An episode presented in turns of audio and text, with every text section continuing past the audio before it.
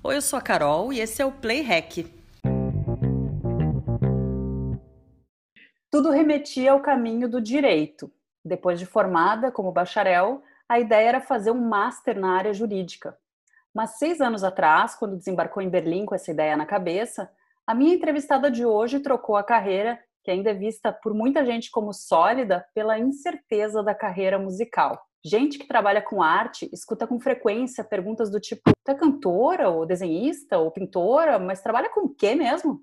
Ela trabalha com música. Ela é cantora e produtora cultural. E foi quando saiu do Brasil que ela começou a cantar para o público.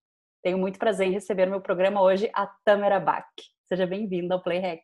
Oi, obrigada, obrigada pelo convite. Antes de tu começar na música, qual era o teu campo de atuação, de trabalho no direito, ou qual era o rumo que a tua carreira apontava dentro do direito? Então, o direito foi só praticamente a universidade. Eu não cheguei a trabalhar pós, só fiz estágios, porque quando estava no último período da faculdade, né, no décimo, nono e décimo, eu já estava planejando em fazer um intercâmbio, sair do Brasil, ficar um tempo e voltar. Esse era o meu plano. Então eu não cheguei a trabalhar, mas também o meu foco da faculdade em si não era advogar, e sim fazer concurso público. Eu buscava e busco ainda uma estabilidade financeira, né? Eu comecei a estudar com esse sonho do concurso público, né? De ter um emprego fixo, de estabilidade, de ter uma carreira pública também. Então eu entrei na faculdade de direito com esse com esse intuito de querer estudar, porque eu gosto muito da área do direito, mas não queria advogar. O meu foco era passar em algum concurso público. Então, eu estava já estudando para concurso público. Então, quando eu voltasse, bota uma, uma parênteses, eu ia simplesmente só fazer concurso público até entrar em algum cargo que eu gostaria, né? Uma assessora jurídica, vamos dizer assim. E aí, de repente, tu descobriu que teu caminho era na direção da cultura. Tu precisou sair do Brasil para descobrir isso ou isso já vinha acontecendo e amadureceu aqui em Berlim? Eu acho que é uma mistura. Por exemplo, quando eu me vejo hoje entendendo que eu gosto de cantar e eu quero cantar, eu sempre cantei, mas sempre bate essa questão da, do, do profissional e do ganhar dinheiro né? Tipo assim, ganhar não, na verdade, ter um emprego fixo. Então, eu nunca consegui associar no Rio de Janeiro, principalmente eu no, no Rio, no subúrbio, com aquela perspectiva de o que fazer na vida, o que melhorar, não sair do subúrbio, mas no caso melhorar é, no, no, sentido financeiro mesmo, né, a palavra, eu não conseguia colocar carreira artística como ganha-pão. Nunca consegui associar isso e também nunca parei para pensar que você pode estudar, é, estudar música, estudar voz, fazer técnicas vocais, sabe? Nunca passava pela minha cabeça fazer essa parte também, assim. Quando fui ficando adolescente e fui entrando no ensino médio, meu foco primeiro era uma estabilidade financeira. E aí caí no direito, porque o direito tem esses status de você ter um emprego, você ter status na sociedade, né? E quando eu chego aqui, como justamente essa área do direito não estava dando certo, e aí vai nutrindo, eu acho que na verdade uma ausência e uma saudade do que eu vivia no Rio de Janeiro. Né? Eu cheguei aqui e senti literalmente um silêncio do que eu ouvia todo dia, do que eu tinha toda semana, que era alguma festa cultural, literalmente, né? Ou um pagode, ou um baile funk, enfim. Eu tinha uma acessibilidade que aqui não, não existia mais.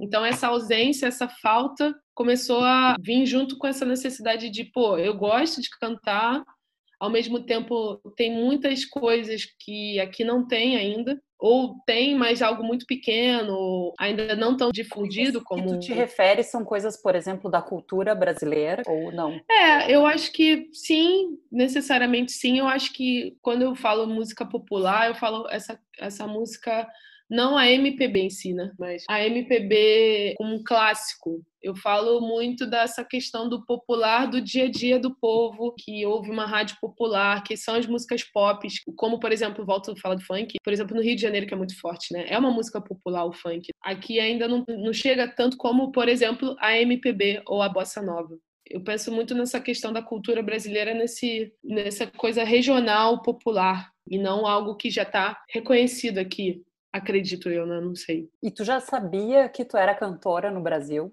Apesar de tu estar tá focada para uma estabilidade no direito, tu já tinha noção, tu já cantava, ainda que fosse timidamente? O meu máximo, o meu palco foi karaoke. Eu era muito viciada E isso aconteceu a primeira vez quando na padaria perto da minha casa teve a primeiro karaoke de fichinha e eu, meu sonho era todo dia cantar Whitney Houston ali. E aí na fase adulta comecei a ir com amigos. Já virou um hobby de procurar karaokes. Quando eu passava num bar que tinha karaoke, eu pedia pra galera parar esperava aquela fila enorme, ninguém estava com saco, mas eu, gente, eu já botei minha ficha, esperem eu cantar. Então, ali era o meu momento, assim, cantora, também era cantora. Uma vez eu, eu me sentia muito confortável em cantar uma música do Evanescence, que na época fazia muito sucesso, então todo mundo, uau, você conseguiu cantar essa música. Aí eu me achava pra caramba. Mas pronto, morri ali. E claro, no chuveiro, né? No chuveiro sempre foi nosso, sempre nosso palco, né? O teu profissional era só aí nesses dois ambientes. O máximo, o meu máximo. Eu nunca achei que sempre cantar era um hobby. E essa questão do Rio de Janeiro ser tão forte culturalmente, de você conhecer tanta gente que canta, você tem uma ascensão tão rápida alguém que, por exemplo, um grupo de pagode então você já conhece pessoas que tocam cavaquinho, enfim. E aí eu sempre achava que já, já tem tanta gente maravilhosa, eu só canto no karaoke. Quem sou eu assim para cantar numa roda de samba? Quem sou eu para, sabe? Acho que tinha um pouco também da, da não credibilidade, né? A falta do meu eu conhecimento do que eu posso também fazer isso. E ninguém mas... te falava, te chamava atenção, não, mas olha, a tua voz é boa, dá para fazer. Sim, meus amigos, uma vez na escola, a professora me deu uma dica, falou: "Ah, você devia estudar". Mas sempre foi aquela coisa muito um sonho inalcançável, parece. Eu acho que na minha adolescência eu estava muito preocupada com essa coisa do dinheiro. Não é dinheiro, mas eu queria construir uma, uma carreira bonitinha, claro. Ser alguém na vida. Ser ter alguém na vida. Na minha adolescência, eu já percebi que eu e minha irmã, na nossa família, tanto materna e paterna, já tinha uma certa, literalmente, evolução educacional. A gente já estava, minha mãe já, por exemplo, fez um sacrifício para pagar a gente um curso de inglês. Isso para a família, por exemplo. Uau, elas estão fazendo um curso de inglês além da escola eu já tinha um peso de que aquilo tinha que gerar algum fruto, sabe? Então eu acho que eu fui carregando muito nessa coisa do vamos lutar e ser alguém na vida.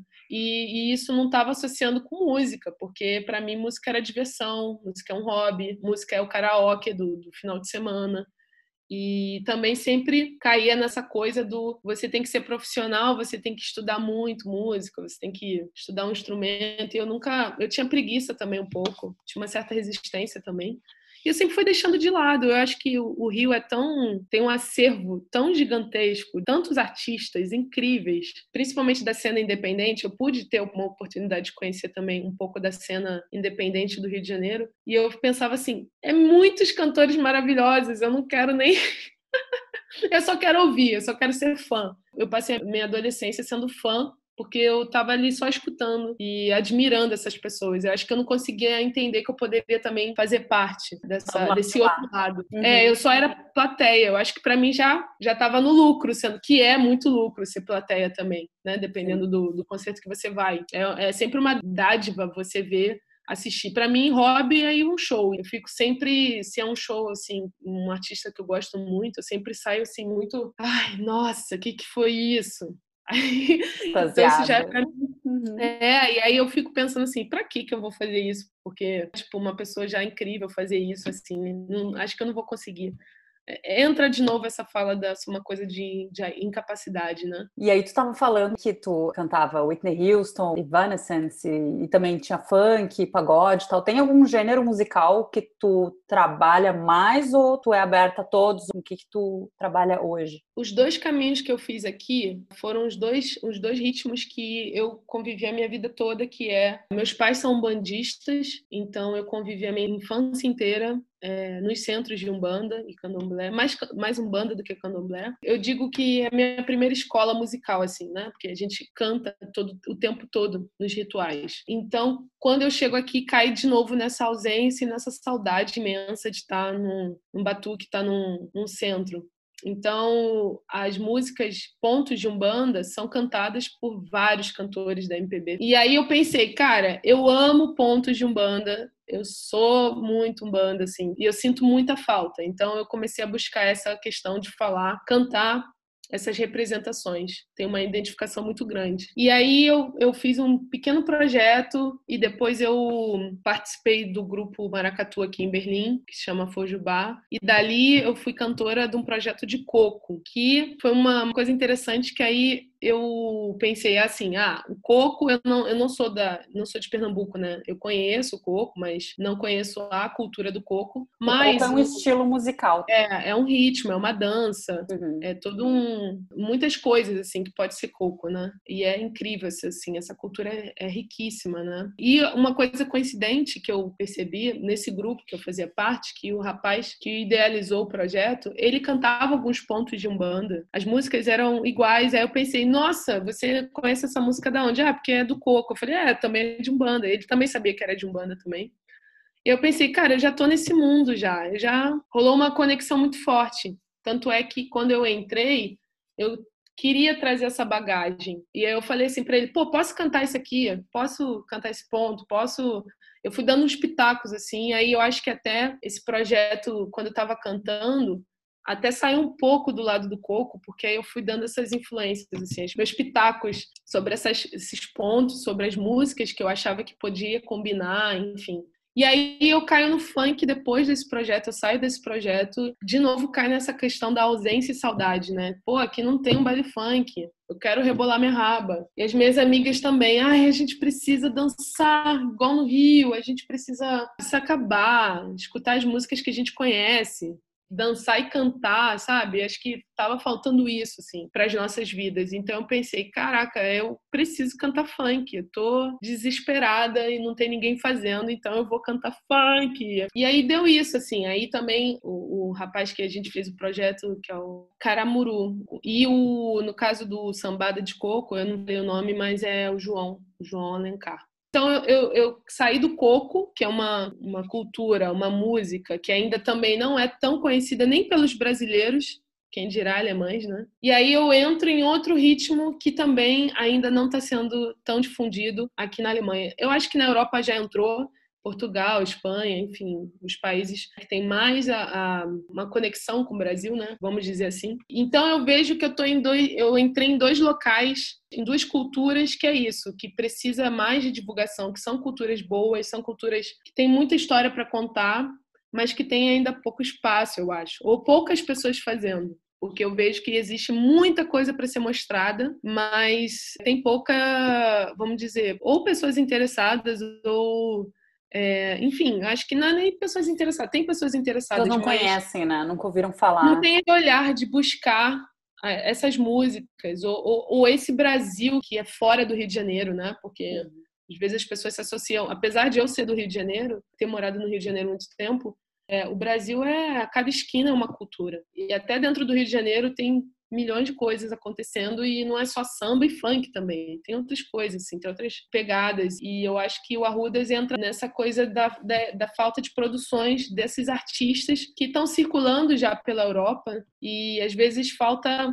essa produção, falta um contato assim do tipo, ah, vamos fazer, vamos tentar, o, o tete a tete, uma coisa independente, sem essa instrução de ah, a gente só produz pessoas famosas, sei lá, sabe? Acho que tem um pouco justamente esse faro de artistas que trazem uma cultura nova ou uma cultura que ainda precisa ser divulgada, né? Quem são as arrudas e o que fazem as arrudas? Então, arrudas são mulheres maravilhosas. Tem a Isabela, que é a minha parceira de, da parte administrativa, ela é produtora formada, ela é incrível nessa, nesse setor de produção. E a Natasha, a Natasha, ela brinca muito que ela não faz parte, mas mentira. Ela tá sempre dentro. Ela é a parte de designer e ela faz umas produções lindíssimas do design mesmo, de quando a gente vai montar um evento, ela faz a arte. E ela sempre traz surpresas incríveis quando a gente fala, ah, a gente precisa dessa arte para esse evento e tal. Então ela bota uma pitada muito incrível e fica muito lindo assim. Eu fico muito com a parte da comunicação entre os artistas, as pessoas que a gente está dialogando Normalmente eu faço a conexão, ou eu falo com o artista, ou, ou acaba o artista também vindo até a mim. Então acho que a gente juntas consegue manter um equilíbrio bem legal. É, é uma pena que é independente ainda, mas é, a gente está dando muito assim, muito suor, muito trabalho e a gente ainda não consegue focar mais ainda, né? Porque a gente tem também às vezes trabalhos é, normais assim do dia a dia, né? Então a gente acaba não, não sendo ainda uma, vamos dizer, um escritório, mas, é, sim, eu fico sempre em choque como tem pessoas próximas ao meu redor que são pessoas incríveis e que a gente consegue ter uma conexão muito bonita, assim, e, e, consegue dividir bem as tarefas, né, de, de uma forma que saia, é, que saia, que saia bonitinho. Vocês já se conheciam, é. Tamara? Sim, sim, todas nós fomos amigas de, de, de migração. Ah, mas vocês se conheceram aqui, vocês não se conheciam do Brasil? Não, não. Se conhecemos aqui. E aí surgiu então a produtora, que é para trazer é, a ideia, pelo menos o que eu estou entendendo, é trazer esse pedacinho do Brasil para quem tem saudade. É, eu acho que sim. A gente é muito independente, então esse é o nosso ideal. A gente ainda não conseguiu fazer uma produção assim fora de um artista que, que não esteja aqui. Por exemplo, o meu sonho de consumo é claro trazer alguém diretamente do Brasil. Mas é óbvio que uma questão de financeira não, não, não dá por a gente já se mostrar uma produção, parece que a gente já pode fazer isso, mas infelizmente não, ainda não é possível. Mas a ideia é essa: a gente conhecer um, um artista, principalmente jovem, para o nosso trabalho. A gente quer um perfil principalmente de pessoas até periféricas que possam, através de uma chance de poder estar aqui, que possa ter uma estrutura, né? Um acesso a fazer conexões com outras pessoas de outros lugares, né? Não só de Berlim, porque Berlim é um lugar que você conhece gente do mundo inteiro, né? Então, poder trazer um artista que vai ter uma vivência, pode usufruir essa conexão de estar em Berlim e se apresentar, e essa pessoa voltar lá para o Brasil e pensar: uau, eu posso fazer isso, eu posso, sabe, ampliar minha carreira, eu posso fazer carreira internacional, por que não? Então a, a, gente pensa muito nessa questão de artistas periféricos, mulheres negras também é muito importante. Não tem como deixar de ser político essa produção, tem que ter um contexto, uma questão de, de, de sensações de quem tem que ter mais visibilidade, né? Num, num trabalho de produção, assim, não, não desmerecendo outras pessoas, mas sim, eu, eu priorizo é, mulheres negras, artistas que precisam de uma ascensão. Enfim, são, são situações que eu sinto que o Arrudas quer a gente ser a passagem deles, que seja uma ponte, né? Tu quer dar a mão e ajudar a atravessar essa ponte, vem É, exato, exato. Eu acho que aqui, sim, eu vivo num lugar privilegiado, sim, existem situações aqui que, que possam dar uma permissão de a gente poder respirar e não pensar em, em, em problemas tão intensos que tem o Brasil atualmente e poder sair daqui pelo menos fazendo conexões. Eu acho que é o mais importante, não é nem uma questão, claro, financeira também, né? Porque, por que não? É, falando em euros e reais, por exemplo, no momento atual, claro que se uma pessoa recebe em euros é muito melhor, tem uma valorização financeira também, mas o importante é a conexão, né? Essa coisa da, da pessoa poder voltar e ter as portas abertas, ter essa, essa disponibilidade. É, eu acho que é um pouco isso, assim. A gente conversando, a gente percebe o quanto tem de artista incrível, que às vezes até o próprio artista, acho que cai um pouco a minha fala também do início, que se sente talvez incapaz ou acha que não, por que, que eu tenho que ir para fora, sei lá. Aqui é um lugar que possa ter um campo amplo de oportunidades, né? Então, eu só queria ser esse elo, assim. Tu tava falando sobre funk, né? E aí, funk tem várias vertentes, assim. Tem o funk ostentação, funk proibidão tem o funk consciente também. Todos eles têm espaço nesse teu projeto? A questão do funk, para mim, também é uma coisa muito clara. O meu funk é consciente. Eu não consigo entrar muito dos outros campos, por exemplo, ostentação ou proibidão. Eu escuto proibidão, e não, não, não sou uma pessoa que vou criticar tanto o funk, apesar de ter críticas. Eu tenho críticas ao funk, mas o funk que eu vou cantar e próximos projetos que eu vou fazer com o funk é um funk totalmente voltado ao respeito ao nosso corpo, corpo feminino, ao respeito à liberdade de ser e, claro, não funk machista. É, eu acho que eu vou cair nessa, nesse caminho. Eu evito muitos funks para escutar. Eu me incomodo algumas letras, sim mas eu também não quero sair politizando todo mundo. Por um, um, outro lado, existem muitas falhas, em algumas falhas, porque a, a, gente é criado numa sociedade muito machista. Então, a gente exigir dessas pessoas que as pessoas não sejam machistas é meio incoerente. É impossível, porque as outras músicas também são machistas. Então, eu não posso ficar dando carteirada nas pessoas, porque vivemos numa, nessa sociedade. Então, essa é uma pequena reprodução só uma, uma diferença é que o funk talvez coloca mais explícito porque é uma linguagem popular e é isso. A gente não disfarça, eu acho. Acho que o funk é muito escrachado, porque é isso, a gente fala o que, que a gente está sentindo e que a gente quer, né? E sem, sem romantizar as coisas, né? Se eu canto funk, assim, eu não vou conseguir fazer essas, essas modas, porque esse é um grande desafio meu, assim, eu não quero cair muito na erotização, assim, não é, ainda não é minha vibe, eu não me sinto assim. Porém, pode ser que aconteça também. Eu tenho muito cuidado quando eu falo do funk, que para mim também, referências musicais para mim de funk tem que ser de mulheres. Eu acho que quando a mulher canta, já vai ter essa né? Às vezes é isso, às vezes as meninas, talvez muitas mulheres nem entendem muito a letra, mas quando uma mulher canta já tem um outro tom, né? Já não é, eu não sou um objeto, eu sou dona do meu próprio corpo, né? Então, eu tento sempre puxar o funk de mulheres, né? Como MC Carol, Daisy Tigrona, Tati Quebra Barraco.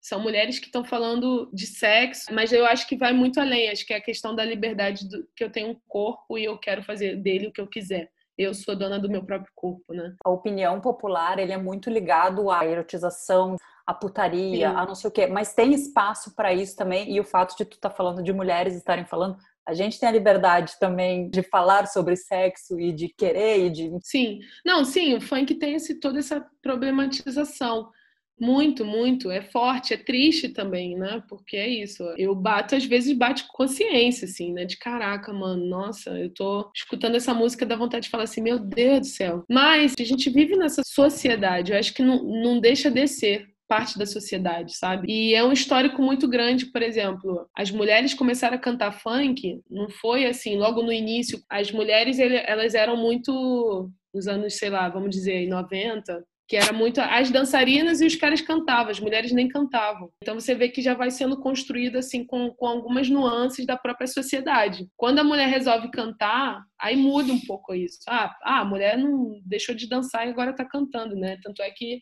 hoje tem uma ascensão de mulheres cantando, até mulheres cantando putaria com homens.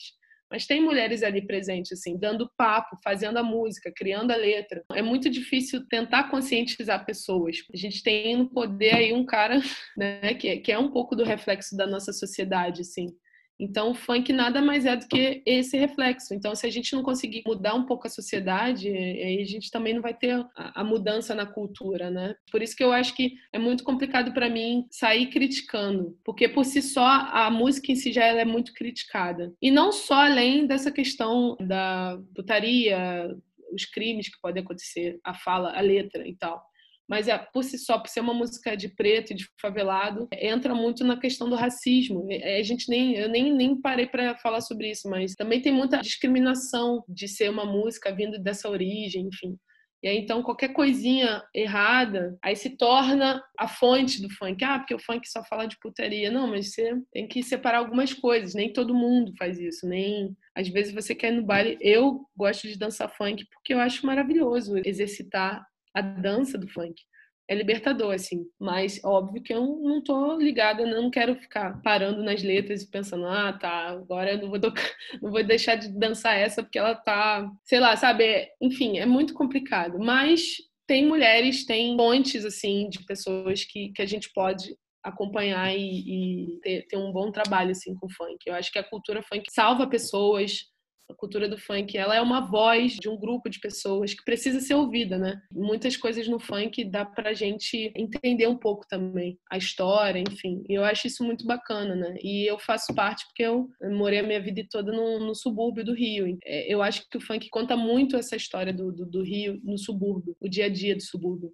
Enfim. A música popular, como tu veio falando, sem ser a MPB é. que se conhece, né? É, é a música literalmente popular. Eu achei interessante que tu falou no começo, enquanto tu ainda estudava, inclusive tu foi estudar direito, porque tu buscava uma estabilidade. Sim. E aí agora tu trabalha uma outra forma, bem diferente do que tu estava imaginando, né? Totalmente. Como é que tu vê essa mudança na tua cabeça? Tipo, não, agora eu não quero mais ser a, a, aquele emprego chato. Agora eu tô trabalhando com certeza com muito mais diversão, mas também tem muito trabalho e sim, sim. sem horário, enfim, fim de semana. Olha, eu vou falar uma luta, assim, não é fácil.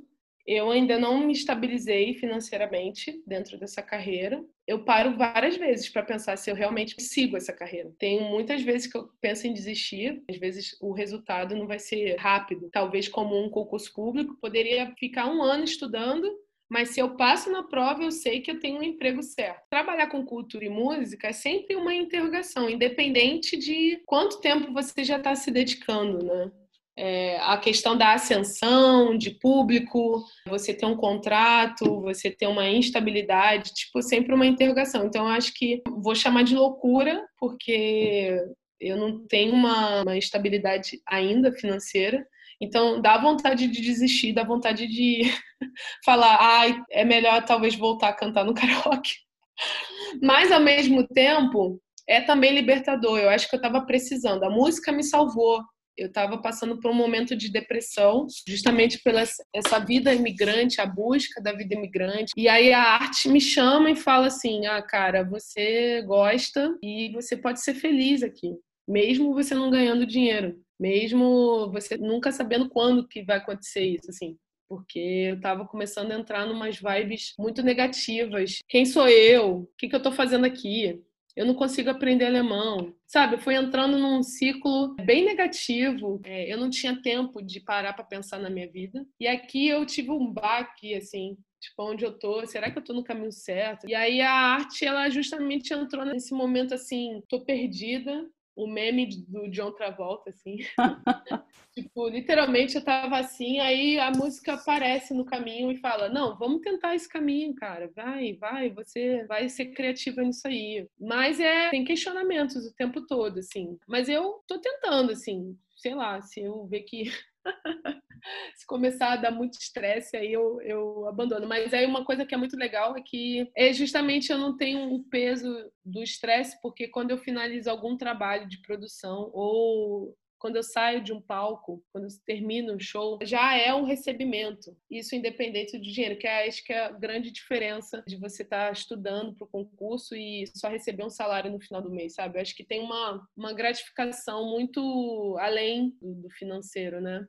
E a minha sorte é que eu tenho uma estrutura boa de aqui. Aí justamente entra de novo um pouco o privilégio, falando assim, que é isso, né? Eu não, eu não vou passar fome aqui, eu tenho, eu tenho uma base familiar que boa, é, eu consigo me concentrar em fazer música, querer estudar música, em vez de pensar em só pagar contas, que eu acho que isso no, Rio eu não tive essa oportunidade de parar para fazer coisas interessantes, assim. Eu pensava em pagar contas. A minha vida era para pagar contas. Quando eu, quando eu vivi a minha fase adulta, agora precisamos trabalhar, né? E aqui eu, eu tenho um pouco essa liberdade de simplesmente não passar fome e poder ficar um tempo mais se dedicando à música do que talvez trabalhar num, num, numa loja ou trabalhar em outras coisas, porque eu também não vou poder fazer, exercer o direito aqui, eu não, não tenho o alemão ainda a nível fluência para poder trabalhar na área.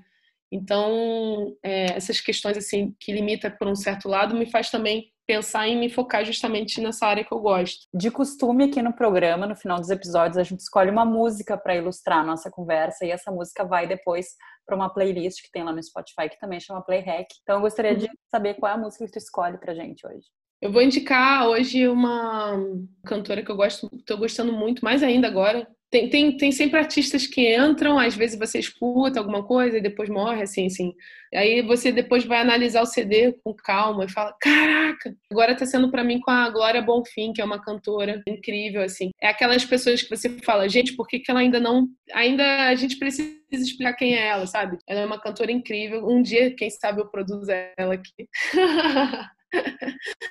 é Gameleira Branca, esse é o nome, é o nome da música. Essa música é do Paulo César Pinheiro, ele, eu acho que essa letra também é, porque foi produzida por esse produtor, cantor, poeta, e esse CD é lindo, lindo, lindo. E ele, ele fez praticamente, acho que as letras, e ela canta assim, ela me remete muito um pouco dessa caminhada da Clara Nunes, essa coisa de falar de orixás, de, de falar da cultura afro, mas com esse tom popular, né?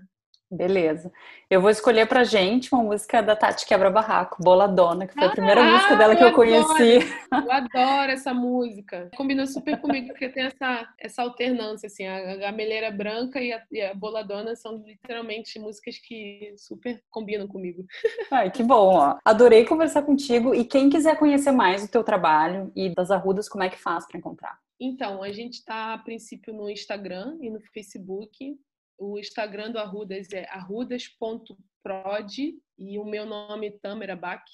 Muito obrigada pela tua disponibilidade, pela conversa. Foi muito, muito gostoso conversar contigo e eu te Obrigada desejo muito mais sucesso aí na tua carreira como cantora e como produtora também. Obrigada, e você também. Quero que você possa também ter a oportunidade a conhecer muitas pessoas também, né? não só aqui de Berlim, enfim, é, expandir também e ter um histórico enorme de pessoas aí no seu programa.